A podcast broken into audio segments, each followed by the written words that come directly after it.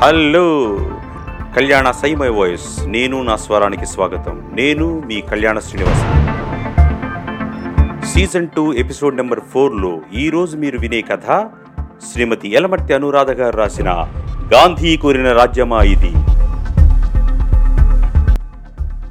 అర్ధరాత్రి ఆడపిల్ల ఒంటరిగా సంచరించగలిగితే అదే మన దేశానికి నిజమైన స్వాతంత్రం అని గాంధీజీ గారు అన్నారు. కానీ పగలే సంచరించలేని పరిస్థితి అని తెలియజేయటానికి రాసినదే ఈ కథ. అది పంతొమ్మిది వందల తొంభై మూడులో. విచిత్రం ఏమిటంటే ఇప్పుడు ఇంకా అకృత్యాలు పెరిగిపోయాయి. ఆ రోజు కంటే ఈ రోజులు మరీ దిగజారిపోయాయి. గాంధీజీ కలల కన్నా ఆ రోజులు ఎప్పటికైనా వస్తాయో రావో, కానీ రావాలని ఆకాంక్ష మాత్రం నాలో మిగిలిపోయింది. ఆ కోరిక తీరాలనేసి, ఆ పరిస్థితులు మున్ముందైనా రావాలనేసి మనస్ఫూర్తిగా కోరుకుంటున్నాను. త్వరలో అలాంటి కథ కూడా రాయగలగాలని అనుకుంటూ సెలవు తీసుకుంటున్నాను. శ్రీమతి యలమర్తి అనురాధ గారు ప్రముఖ రచయిత్రి, కవయిత్రి. వారు గత నలభై ఏడు సంవత్సరాలుగా సాహితీ సేద్యం చేస్తున్నారు. ఐదు నవలలు, ఐదు వందల పైగా కవితలు, ఐదు వందల పైగా వ్యాసాలు, నాటికలు ప్రముఖ పత్రికల్లో ప్రచురించబడ్డాయి. శీర్షికల రచయిత్రిగా కూడా మంచి పేరు సంపాదించుకున్నారు. ముప్పై సంవత్సరాలుగా వండర్ వరల్డ్ పత్రికలో శీర్షిక నిర్వహిస్తున్నారు. ఆకాశవాణి, దూరదర్శన్లకు వీరు చిరపరిచితులు. ముఖ్య అతిథిగా, వక్తగా, ఆత్మీయ అతిథిగా, జడ్జిగా పలు సభల్లో పాల్గొన్నారు. ఈ మధ్య ప్రతిష్టాత్మకంగా నిర్వహించిన ఏడవ ప్రపంచ తెలుగు సాహిత్య సభలో కూడా వక్తగా పాల్గొన్నారు. గుర్రం జాషువా, రావూరి భరద్వాజ్, దాశరథి, బూర్గుల సాంబశివరావు గారు లాంటి అవార్డులు యాభైకి పైగా, తానా ఉగాది పురస్కారాలు లాంటివి మరో యాభై పైగా అందుకున్నారు. లక్నో జాతీయ కవి సమ్మేళనంలో పాల్గొన్నారు. ఆశ్రిత స్వచ్ఛంద సేవా సంస్థ అధ్యక్షురాలుగా రెండు వేల పన్నెండు నుంచి సమాజ సేవ చేస్తున్నారు. పంతొమ్మిది వందల తొంభై మూడులో ప్రచురితమైన కథ శ్రీమతి యలమర్తి అనురాధ గారు రాసిన గాంధీ కోరిన రాజ్యమా ఇది.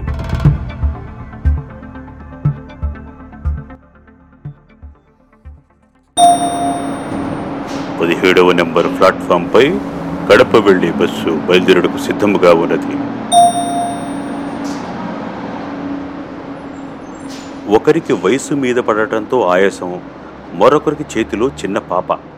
బయలుదేరుతున్న బస్సు తనే చేతులెత్తి ఆపింది శ్వేత, ఒక చేత్తో పాపను గట్టిగా పట్టుకుని. ఆగిన బస్సులోకి గబగబా సూట్ కేసును తోస్తూనే, శ్వేత, చెబితే వినకుండా వెళుతున్నావు, స్వీటి జాగ్రత్త, చేరగానే ఉత్తరం రాయి, నేను సాయంత్రం ఫోన్ చేస్తానులే. కండక్టర్ ఇది తనకు మామూలే అన్నట్టు దబ్బున డోర్ లాక్ వేశాడు. నడుస్తున్న బస్సులో బ్యాలెన్స్ మెయింటైన్ చేస్తూ ఖాళీ ఉన్న సీట్లోకి చేరి పక్కనున్న అతన్ని సూట్ కేస్ కాస్త పైన పెట్టమని రిక్వెస్ట్ చేసింది.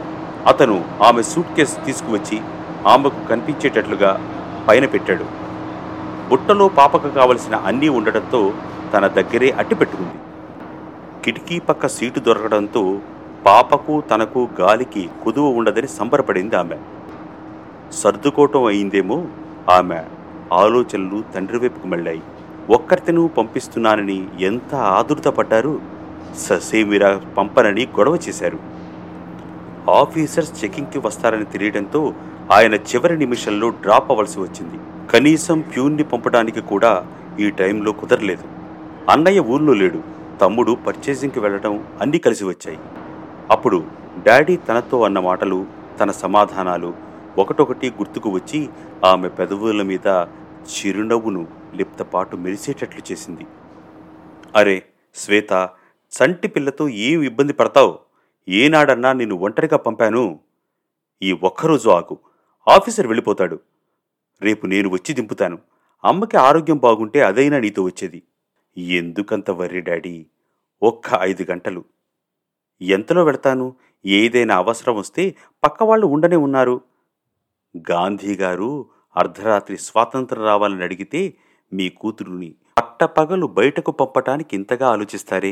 నువ్వెంత చెప్పినా నా మనసు అంగీకరించడం లేదు. నీకు బస్సు ఎక్కితే నిద్ర వస్తుంది, సూట్ కేసు జాగ్రత్తగా చూసుకోవాలి. ఆయన ఇంకా ఏదో చెప్పబోతుంటే, ఓ డాడీ, మీరిలా ఆలోచిస్తుంటే బస్సు కాస్త వెళ్ళిపోతుంది. ప్లీజ్ తొందరగా బయలుదేరండి. దేనికైనా బాధ్యత నాది. మీ అల్లుడు గారికి నేను చెబుతానుగా. మీకు మాట రానివ్వను. స్వీటీ గురించి మీకు బెంగక్కర్లేదు. దానికి కావలసినవన్నీ నేనే సర్దేసుకున్నాను. రిక్షా రావటం, డాడీ నేను ఎక్కడ క్షణాల్లో జరిగిపోయాయి. కదులుతున్న బస్సును ఎలాగైతే నేను ఆపి ఎక్కగలిగాను.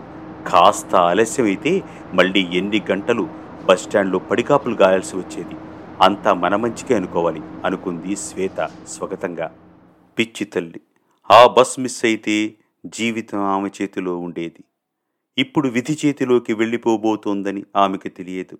అలా అనుకుంటే మన జీవితాలన్నీ విధి ఆడుకునే చదరంగం ఆటలోని పావులే. ఏ నిమిషంలో ఏ పావుకి ఆయువు మూడుతుందో, గతి తప్పుతుందో ఆడించేవాడికి తప్ప ఎదుటివారికి తెలియదు. కండక్టర్ ఇంకా బస్సులో టికెట్లు తీసుకునే వాళ్ళెవరైనా ఉంటే తీసుకోండి అని అరిచాడు. పాపతో లేవలేక యాభై రూపాయల నోటు ఇందాక సూట్ కేసు సర్దిన అతనికి ఇచ్చి త్రిపురాంతకానికి ఓ టికెట్ తీసుకోమంది శ్వేత. అతనే చిల్లర కూడా తెచ్చిచ్చాడు. కృతజ్ఞతనంతా కళ్ళల్లో చూపిస్తూ థ్యాంక్ యూ అంది శ్వేత. ఇంత మాత్రానికే అని నవ్వి ఊరుకున్నాడు అతను. ముప్పావు గంటలో గుంటూరు తీసుకొచ్చాడు. దిగేవాళ్ళు దిగుతున్నారు, ఎక్కేవాళ్ళు ఎక్కుతున్నారు. మళ్ళీ బస్సు నరసరావుపేటలో ఆగినప్పుడు అతను అడిగాడు, మేడం ఒక్కరే వచ్చినట్టున్నారు, ఏమైనా తెచ్చిపెట్టమంటారా అని. నో థ్యాంక్స్ అంటూ మృదువుగానే తిరస్కరించింది. విరికొండ దగ్గర భోజనాలు కాపారు బస్సు. టిఫిన్లు భోజనాలు చేసేవాళ్ళు ఇక్కడ దిగండి అని చెప్పి కండక్టర్, డ్రైవర్ దిగారు. బస్సులో ఇద్దరు ముగ్గురు తప్ప అందరూ దిగిపోయారు. అది వాళ్ళు ఫ్రంట్ సీట్లో ఉన్న ఆడవాళ్ళు.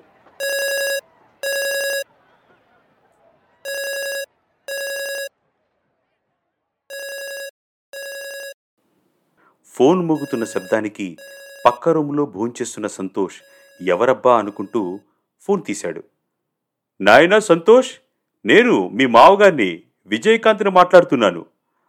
చెప్పండి. శ్వేత స్వీటీ బాగున్నారా? ఈరోజు పది గంటలకు తన ఫ్రెండ్ మ్యారేజీ. ఈరోజు వస్తానంది. తను రాలేదని మీరు చేసి బయలుదేరుతాం అనుకుంటున్నాను పెళ్లికి. ఏమిటి సంతోష్, శ్వేత ఇంటికి రాలేదా? ఆదుర్ధ మేళవించిన కంఠంతో అవతల. ఏదో జరగరాంది జరిగిందని సంతోష్కి తెలుస్తోంది. ఏం మాట్లాడాలో తెలియనట్లు బ్లాంక్ అయిపోయింది మైండ్. సంతోష్, మాట్లాడవేటి? నేను వద్దనా వెరకుండా ఎనిమిది గంటల బస్సుకు బయలుదేరింది. నాకు ఆఫీసులో హయ్యర్ అథారిటీస్ రావడంతో తనతో రావడానికి కుదరలేదు. అయితే శ్వేత ఏమైంది? అది రెండు గంటల కల్లా ఇక్కడికి వచ్చేయాలి. మీరు వెంటనే ఫోన్ చేయాల్సింది. ఇదిగో ఆఫీసు నుండి వచ్చి ఫోన్ బుక్ చేస్తే నాకు కాల్ అందేటప్పటికి ఈ టైం అయింది. క్షేమంగా చేరిందనే విషయం తెలుసుకోవడానికి ఫోన్ చేశాను. వెంటనే బస్టాండ్కి వెళ్ళి బస్ వచ్చిందో లేదో కనుక్కొని నాకు ఫోన్ చెయ్యి. నువ్వేం కంగారు పడకు. దారిలో బస్సు ఏవైనా ట్రబుల్ ఇచ్చిందేవో, ఆ రూట్ బాగోదు, అంతా గతుకులు అని నువ్వే చెప్పావుగా. నువ్వు ఏ విషయం చెప్పే వరకు నేను ఈ ఫోన్ దగ్గర నుంచి కదలను. సంతోష్ వింటున్నావా? అలాగే మావయ్య గారు, నేను ఇప్పుడే వెళుతున్నాను బస్సు వచ్చిందో లేదో కనుక్కోడానికి అంటూ ఫోన్ పెట్టేసి సింకులో గబగబా చెయ్యి కడిగేసుకుని షర్టు వేసుకుని రోడ్డున పడ్డాడు. బస్సుకి ఏమైనా యాక్సిడెంట్ అవ్వలేదు కదా? స్వామి, నా శ్వేతను స్వీటిని క్షేమంగా నా దగ్గరికి చేర్చు అని మనసులో వెయ్యి దండాలు పెట్టుకున్నాడు అతడు సెంటర్కి వెళ్లేదాకా. పళ్ళొమ్ముకునే పర్వతయ్య తగిలాడు. ఏటి ఇంజనీర్ బాబు, ఏ ఊరెళ్ళాలి అంటూ. నా భార్య పాప బస్సులో వచ్చారంటే ఇంకా రాలేదేంటని కనుక్కోడానికి వచ్చాను. విజయవాడలో ఎనిమిది గంటలకు ఎక్కారట. అది రెండు గంటలకు కదా వచ్చేది నడుస్తూనే అడిగాడు సంతోష్. అది కరెక్ట్ టైంకే వచ్చింది సార్. ఎవరు ఆడాళ్ళు దిగలేదే, మేమే కదా సార్ అక్కడ కూలీ కూడా చేసేదే. ఎవరో ఒక ఆయన మాత్రం దిగారు. మరి మా వాళ్ళేమైనట్లు స్వగతంలో అనుకున్నట్లు పైకి అనేశాడు సంతోష్. ఆ డ్రైవర్ సాబు కిళ్ళికొట్ట అతనితో ఏదో చెప్పెళ్ళాడు. అక్కడికి వెళ్ళి కనుక్కుందాం రండి బస్ టైం అయినా ఏదైనా అక్కడే అందరూ కనుక్కుంటారు. వినుకొండలో భోజనాలకు వెళ్ళి వచ్చేటప్పటికీ ఆ అమ్మగారు లేరట. మార్కాపురానికి టికెట్ తీసుకున్న ఇంకో అతను తీసుకువెళ్ళాడని బస్సులో వాళ్ళు చెప్పారట. కండక్టరు ఆ అమ్మాయి త్రిపురాంతకానం కాబట్టి ఎవరైనా వస్తే చెప్పమని చెప్పి పరిగెట్టిండు. సంతోష్ కాళ్ళు చేతులు ఆడలేదు, అచేతనంగా నిలబడ్డాడు. ఇంతవరకు అతను ఊహించింది ఒకటి, ఇప్పుడు విన్నది ఇంకొకటి. అయితే వీళ్ళేమైనట్లు? అతనెవరు? ఎలా ఉంటాడు? ఏమో. అయ్యగారు పదండి, మిమ్మల్ని ఇంటి దగ్గర దింపొస్తా, మీరేటో అదోలా ఉన్నారు, వినుకొండలాని బాబు, అక్కడ విషయాలు తెలుస్తాయేమో. అదే మంచిదనిపించింది సంతోష్ కూడా. మావుగారికి ట్రంకాలు పెట్టాడు. ఎంతసేపు అవుతుందో ఏమో, బయటకు వెళ్ళడానికి లేదు. అతని ఆలోచనలో అతను ఉండగానే లైన్ దొరికింది. అది అతని అదృష్టమే అనుకోవాలి. ఇదంతా దురదృష్టంలో అదృష్టమే మరి. సంతోష్, ఆ నేనేనండి, శ్వేతనెవరో ఒకతను వినుకొండలో తీసుకువెళ్ళాడండి. నాకేమీ తోచడం లేదు. మీకు ఈ సంగతి చెప్పి వినుకొండ వెళ్ళాలనుకున్నాను. అసలు మీరు ఒక్కతిని ఎలా పంపారు? తను గొడవ చేస్తే మాత్రం. సగం కోపం సగం బాధ మిళితమైంది అతని స్వరంలో. విషయం వింటున్న ఆయన చేతిలో రిసీవర్ జారిపోయింది. ఇక ఆయన్ని పట్టించుకునే వ్యవధి లేని సంతోష్ తన కొలిగింటికి వెళ్ళాడు. విషయం క్లుప్తంగా చెప్పి అతన్ని బయలుదేరదీశాడు. వెంటనే ఎక్స్ప్రెస్ దొరకడంతో కాస్త రిలీఫ్ ఫీల్ అయ్యారిద్దరు. మొదట హోటల్ అతన్ని కలిశారు. అప్పటికే పది గంటలయింది.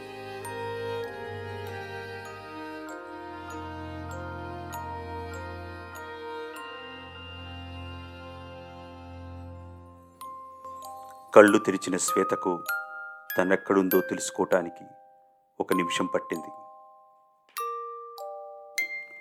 తను బస్సులో ఉండాల్సింది ఈ ఏసీ కారులో ఉందేమిటి? తన పక్కన అతను, తన పాప, తన పాపని ఒళ్ళో పెట్టుకుని. నరాలు చిట్లిపోతున్న భావన. ఏదో మోసం జరిగింది. ఎలా? అప్పుడు గుర్తుకు వచ్చింది ఆమెకు.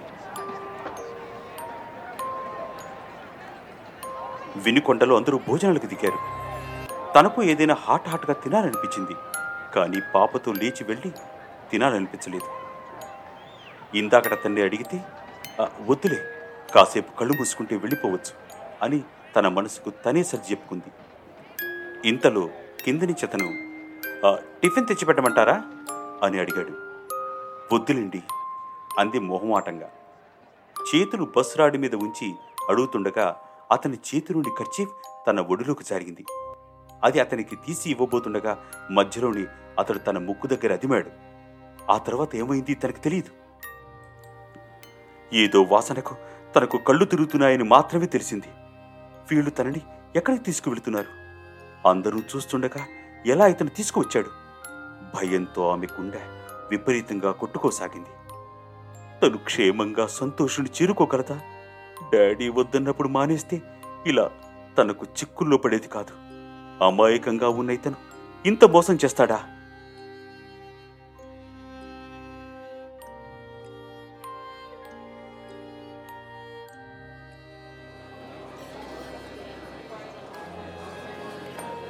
రండి సార్, కూర్చోండి అంటూ ఆహ్వానించాడు హోటల్ ఓనర్ రంగనాథ్. మా ఫ్రెండ్ భార్య విజయవాడ నుండి బస్సులో బయలుదేరారు. ఇక్కడ ఎవరితోనూ దిగిపోయారని చెప్తున్నాడు. విషయం మీకేమైనా తెలిసేమోనని కనుక్కుందామని వచ్చాం. చెప్పగలరా మీకు తెలిసినంత వరకు? శ్రీకాంత్ అడగడంతో అతను ఓ నిట్టూర్పు విడిచి, మా సర్వర్ ఈ బస్సులోనే మార్కాపురం దాకా వెళ్ళొచ్చాడు, వాడిని పిలుస్తాను, మాట్లాడండి. అతను వచ్చి అసలు ఏం జరిగిందంటే అని చెప్పడం ప్రారంభించాడు. అందరూ భోజనాలైన తర్వాత బస్ ఎక్కారు.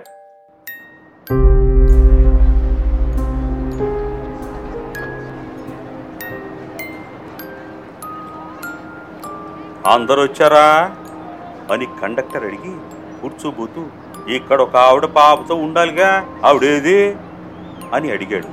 ముందు సీట్లో ఉన్న ఆడవాళ్ళు, ఆ అమ్మ కళ్ళు తిరిగి పడిపోయింది, వాళ్ళ ఆయన అసలే నీరసం మనిషి, డాక్టర్కి చూపించి మళ్ళీ బస్సులో వెళదాం అని ఆమె సూట్ కేసును ఓ చేత్తో ఆమెను ఒకవైపు పదవి పట్టుకుని దింపాడయ్యా. ఇంతకీ ఎవరతను? అదేనండి, ఆ అమ్మకు టికెట్ తీశాడు కదా. అరే అరే మోసం జరిగిపోయింది, అతను ఆ అమ్మాయి భర్త కాదు. ఆమె ఒక్కరితే బస్సు ఎక్కింది. ఆమెది త్రిపురాంతకం, అతనిది మార్కాపురం. పాపతో ఉందని ఆవిడ డబ్బిస్తే అతను కొన్నాడంతే. అయ్యో, తమ ముందే ఎంత ఘోరం జరిగిపోయిందని బాధపడ్డారు వాళ్ళంతా. ఇప్పుడు ఏం చేద్దాం అని అడిగాడు కండక్టర్. పోలీస్ స్టేషన్లో రిపోర్ట్ ఇస్తే సరి, మళ్ళీ తనే సూచించాడు కండక్టర్ ఎవరూ మాట్లాడకపోవడంతో. అడ్డమైన ప్రశ్నలు మనల్ని వేసి బస్సు కదలనివ్వరు, డ్రైవర్ ఖరాకంటిగా చెప్పాడు. బస్సులో జనమంతా అన్ని వైపులా చూశారు, ఎక్కడా ఆమె కనిపించలేదు. ఈ పాటికి ఊరు పులిమేర దాటి ఎంతసేపు అయి ఉంటుంది? ఇప్పుడు బస్సు ఆపి ఎంక్వైరీలు చేసుకుంటే మాకు కుదరదు, బస్సు పోనివ్వండి అన్నాడు ఒక ఆయన. అందరి తర్జన భర్జన తరువాత బస్ కదిలింది. జనంలో ఉన్న తత్వమే అది. బయటి వాళ్ళకైతే ఓ నీతి, ఆ అమ్మాయి తన కూతురే అయితే అలా బస్సు పోనివ్వమని అతను చెప్పగలిగేవాడా? అప్పుడే రిపోర్ట్ ఇస్తే ఎలా ఉండేదో విరక్తితో కూడిన భావనతో పెదవి విరిచాడు సంతోష్. పోలీస్ స్టేషన్లో కంప్లైంట్ ఇవ్వండి సార్ అని హోటల్ అతని సలహా ఇచ్చాడు. సరే వెళ్ళొస్తాం అని అతనితో థ్యాంక్స్ చెప్పి పోలీస్ స్టేషన్కి వెళ్ళాడు. కంప్లైంట్ రాసి ఇచ్చాక, మీ అడ్రస్ అందులో ఉంది కాబట్టి మీ భార్య ఫోటో ఇచ్చి వెళ్ళండి, కనుక్కుంటాం అన్నాడు. అంత ఫార్మాలిటీగా జరుగుతోంది కంతే. తనతో తెచ్చిన శ్వేత ఫోటోను ఇన్స్పెక్టర్కి అందించాడు. మా ప్రయత్నం మేం చేస్తాం, సమాచారం అందితే మీకు కబురు చేస్తాం. అప్పటికే సంతోష్ పెదవులు ఉణుకుతున్నాయి, ఒళ్ళంతా పెనంలా వేడిగా కాలిపోతోంది. శ్రీకాంత్ అతని పరిస్థితి అర్థం చేసుకున్నట్టుగా ఓదార్పుగా భుజం తట్టి, పద సంతోష్, మనం వెళదాం అన్నాడు. ఇప్పుడు ఏమిటి దారి? మార్కాపురం వెళ్ళి శ్వేతను తీసుకువెళ్ళిన అతను ఎలా ఉన్నాడో ఇంకా క్లియర్గా కనుక్కుంటే మంచిదనిపిస్తోంది. కానీ నీ పరిస్థితి బాలేదు, ఇంటికి వెళ్ళి రేపు ఆలోచిద్దాం. వద్దు వద్దు శ్రీకాంత్, మనం ఆలస్యం చేసిన ప్రతి క్షణం శ్వేత ఎంత నరకం అనుభవిస్తోందో దాని ముందు నాతెంత, పద వెళదాం. సరే, ఏదో లారీ వస్తున్నట్లుంది, అడుగుదాం చెయ్యి పెట్టి ఆపాడు. మార్కాపురం యాకండే అన్నాడు అతను. సంతోష్, కాసేపు కళ్ళు మూసుకుని పడుకో, మనసు ప్రశాంతంగా ఉంటుంది. నిద్ర. కళ్ళు మూస్తే నాకు శ్వేత ఏమవుతుందో అని భయంతో రెప్ప వాల్చలేకపోతున్నాను. నా శ్వేత నాకు దక్కుతుందంటావా? గొంతు బొంగురుపోయింది, ఏడుపు తన్నుకు వస్తోంది అతనికి. మార్కాపూర్ చేరేటప్పటికీ రెండు గంటలైంది. అక్కడ కండక్టర్ డ్యూటీ దిగి ఇంటికి వెళ్ళాడని ఇంటి అడ్రస్ తీసుకున్నారు. ఈ వేళప్పుడు వెళితే బాగుంటుందా? సంతోష్లో సందిగ్ధత. ఏం పర్వాలేదు, మనసున్న వాడెవడు మన్ని తప్పు పట్టడు. నిద్రపోతున్న రిక్షా అతన్ని లేపి, బేరం బజార్కి వస్తావా అని అడిగాడు. అతను వస్తానడంతో ఇద్దరు రిక్షా ఎక్కారు. ఫలానా వాళ్ళమని చెప్పగానే కండక్టర్ కరుణానిధి సాదరంగా ఆహ్వానించాడు. మళ్ళీ మొదటి నుంచి అంతా వివరంగా చెప్పాడు. అతను ఎలా ఉన్నాడు? చాలా మంచివాళ్ళ కనిపించాడు బాబు. ఎత్తు ఆరడుగులుంటాడు. స్పెషల్గా గుర్తుపెట్టుకోదగ్గవి ఏమన్నా ఉన్నాయా? అలాంటివి ఏం లేవు. మళ్ళీ కనిపిస్తే మాత్రం గుర్తుపట్టగలను, కానీ కనిపిస్తాడని మాత్రం అనుకోను. అతనికి థ్యాంక్స్ చెప్పి త్రిపురాంతకం వచ్చేటప్పటికి ఐదు గంటలైంది. గుమ్మంలోని ఎదురుపడ్డ మామగారిని చూసి మాట రాని మూగవాడయ్యాడు సంతోష్. అతని ముఖం చూడగానే ఆయనకు పరిస్థితి అర్థమైంది. అక్కడ నుంచి వాళ్ళిద్దరూ చెయ్యని ప్రయత్నం లేదు. పేపర్లో వేశారు, టీవీలు చూపించారు, దేశమంతా గాలింపు చేశారు. డబ్బైతే మంచినీళ్ళలా జారిపోయింది, కానీ ఆమె ఆచూకీ మాత్రం తెలియలేదు. సంవత్సరాలు గడిచిపోతున్నా ఆమె జాడ మాత్రం తెలియలేదు. ఇప్పటికీ వాళ్ళందరి కళ్ళు ఆమె కోసం అన్వేషిస్తూనే ఉంటాయి. శ్వేత మాత్రం తన వాళ్ళందరికీ దూరంగా ఒక వేశ్యగా బ్రతుకుతోందని మాత్రం తెలియదు. శ్వేతతో పాటు మారు పేరు పెట్టుకున్న స్వీటీ కూడా మరికొన్ని సంవత్సరాలలో అదే వృత్తికి తలపడాల్సిందే, తప్పదు.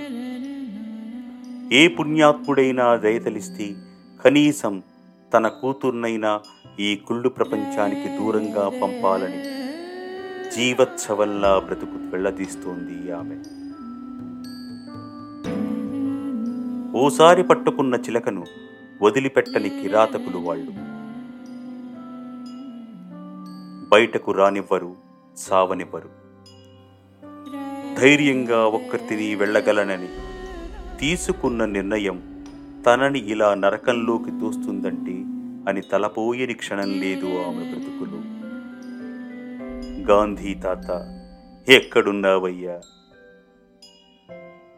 స్వరాజ్యాన్ని కష్టపడి సంపాదించి పెట్టావు, కానీ మా ఆడవాళ్లకు ఈ దేశంలో పగలు సంచరించే అవకాశం కూడా కోల్పోయామే. నువ్వింకా అర్ధరాత్రి ఆడపిల్ల ఒంటరిగా వెళ్ళాలన్నావు, నీకెంత తీరని ఆశయ్యా.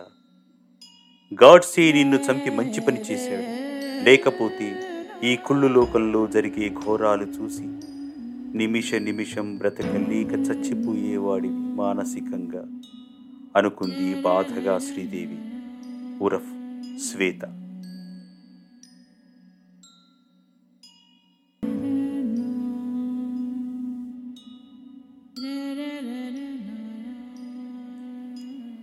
విన్నారుగా శ్రీమతి యలమర్తి అనురాధ గారు రాసిన కథ గాంధీ కోరిన రాజ్యమా ఇది. ఇలాంటి సరికొత్త మంచి కథలు మీరు వినాలి అనుకుంటే కళ్యాణాస్ ఐ మై వాయిస్ నేను నా స్వరం తెలుగు పాడ్కాస్ట్ను గూగుల్ పాడ్కాస్ట్, యాపిల్ పాడ్కాస్ట్లో సబ్స్క్రైబ్ చేసుకోండి, ఫాలో అవ్వండి, వినండి, మీ స్నేహితులకి బంధువులకి ఫార్వర్డ్ చేయండి. ఇంకా యూట్యూబ్లో కూడా మీరు వినొచ్చు. మరోసారి మరో మంచి కథతో మీ ముందుకు వస్తాను. ధన్యవాదాలు. నమస్కారం.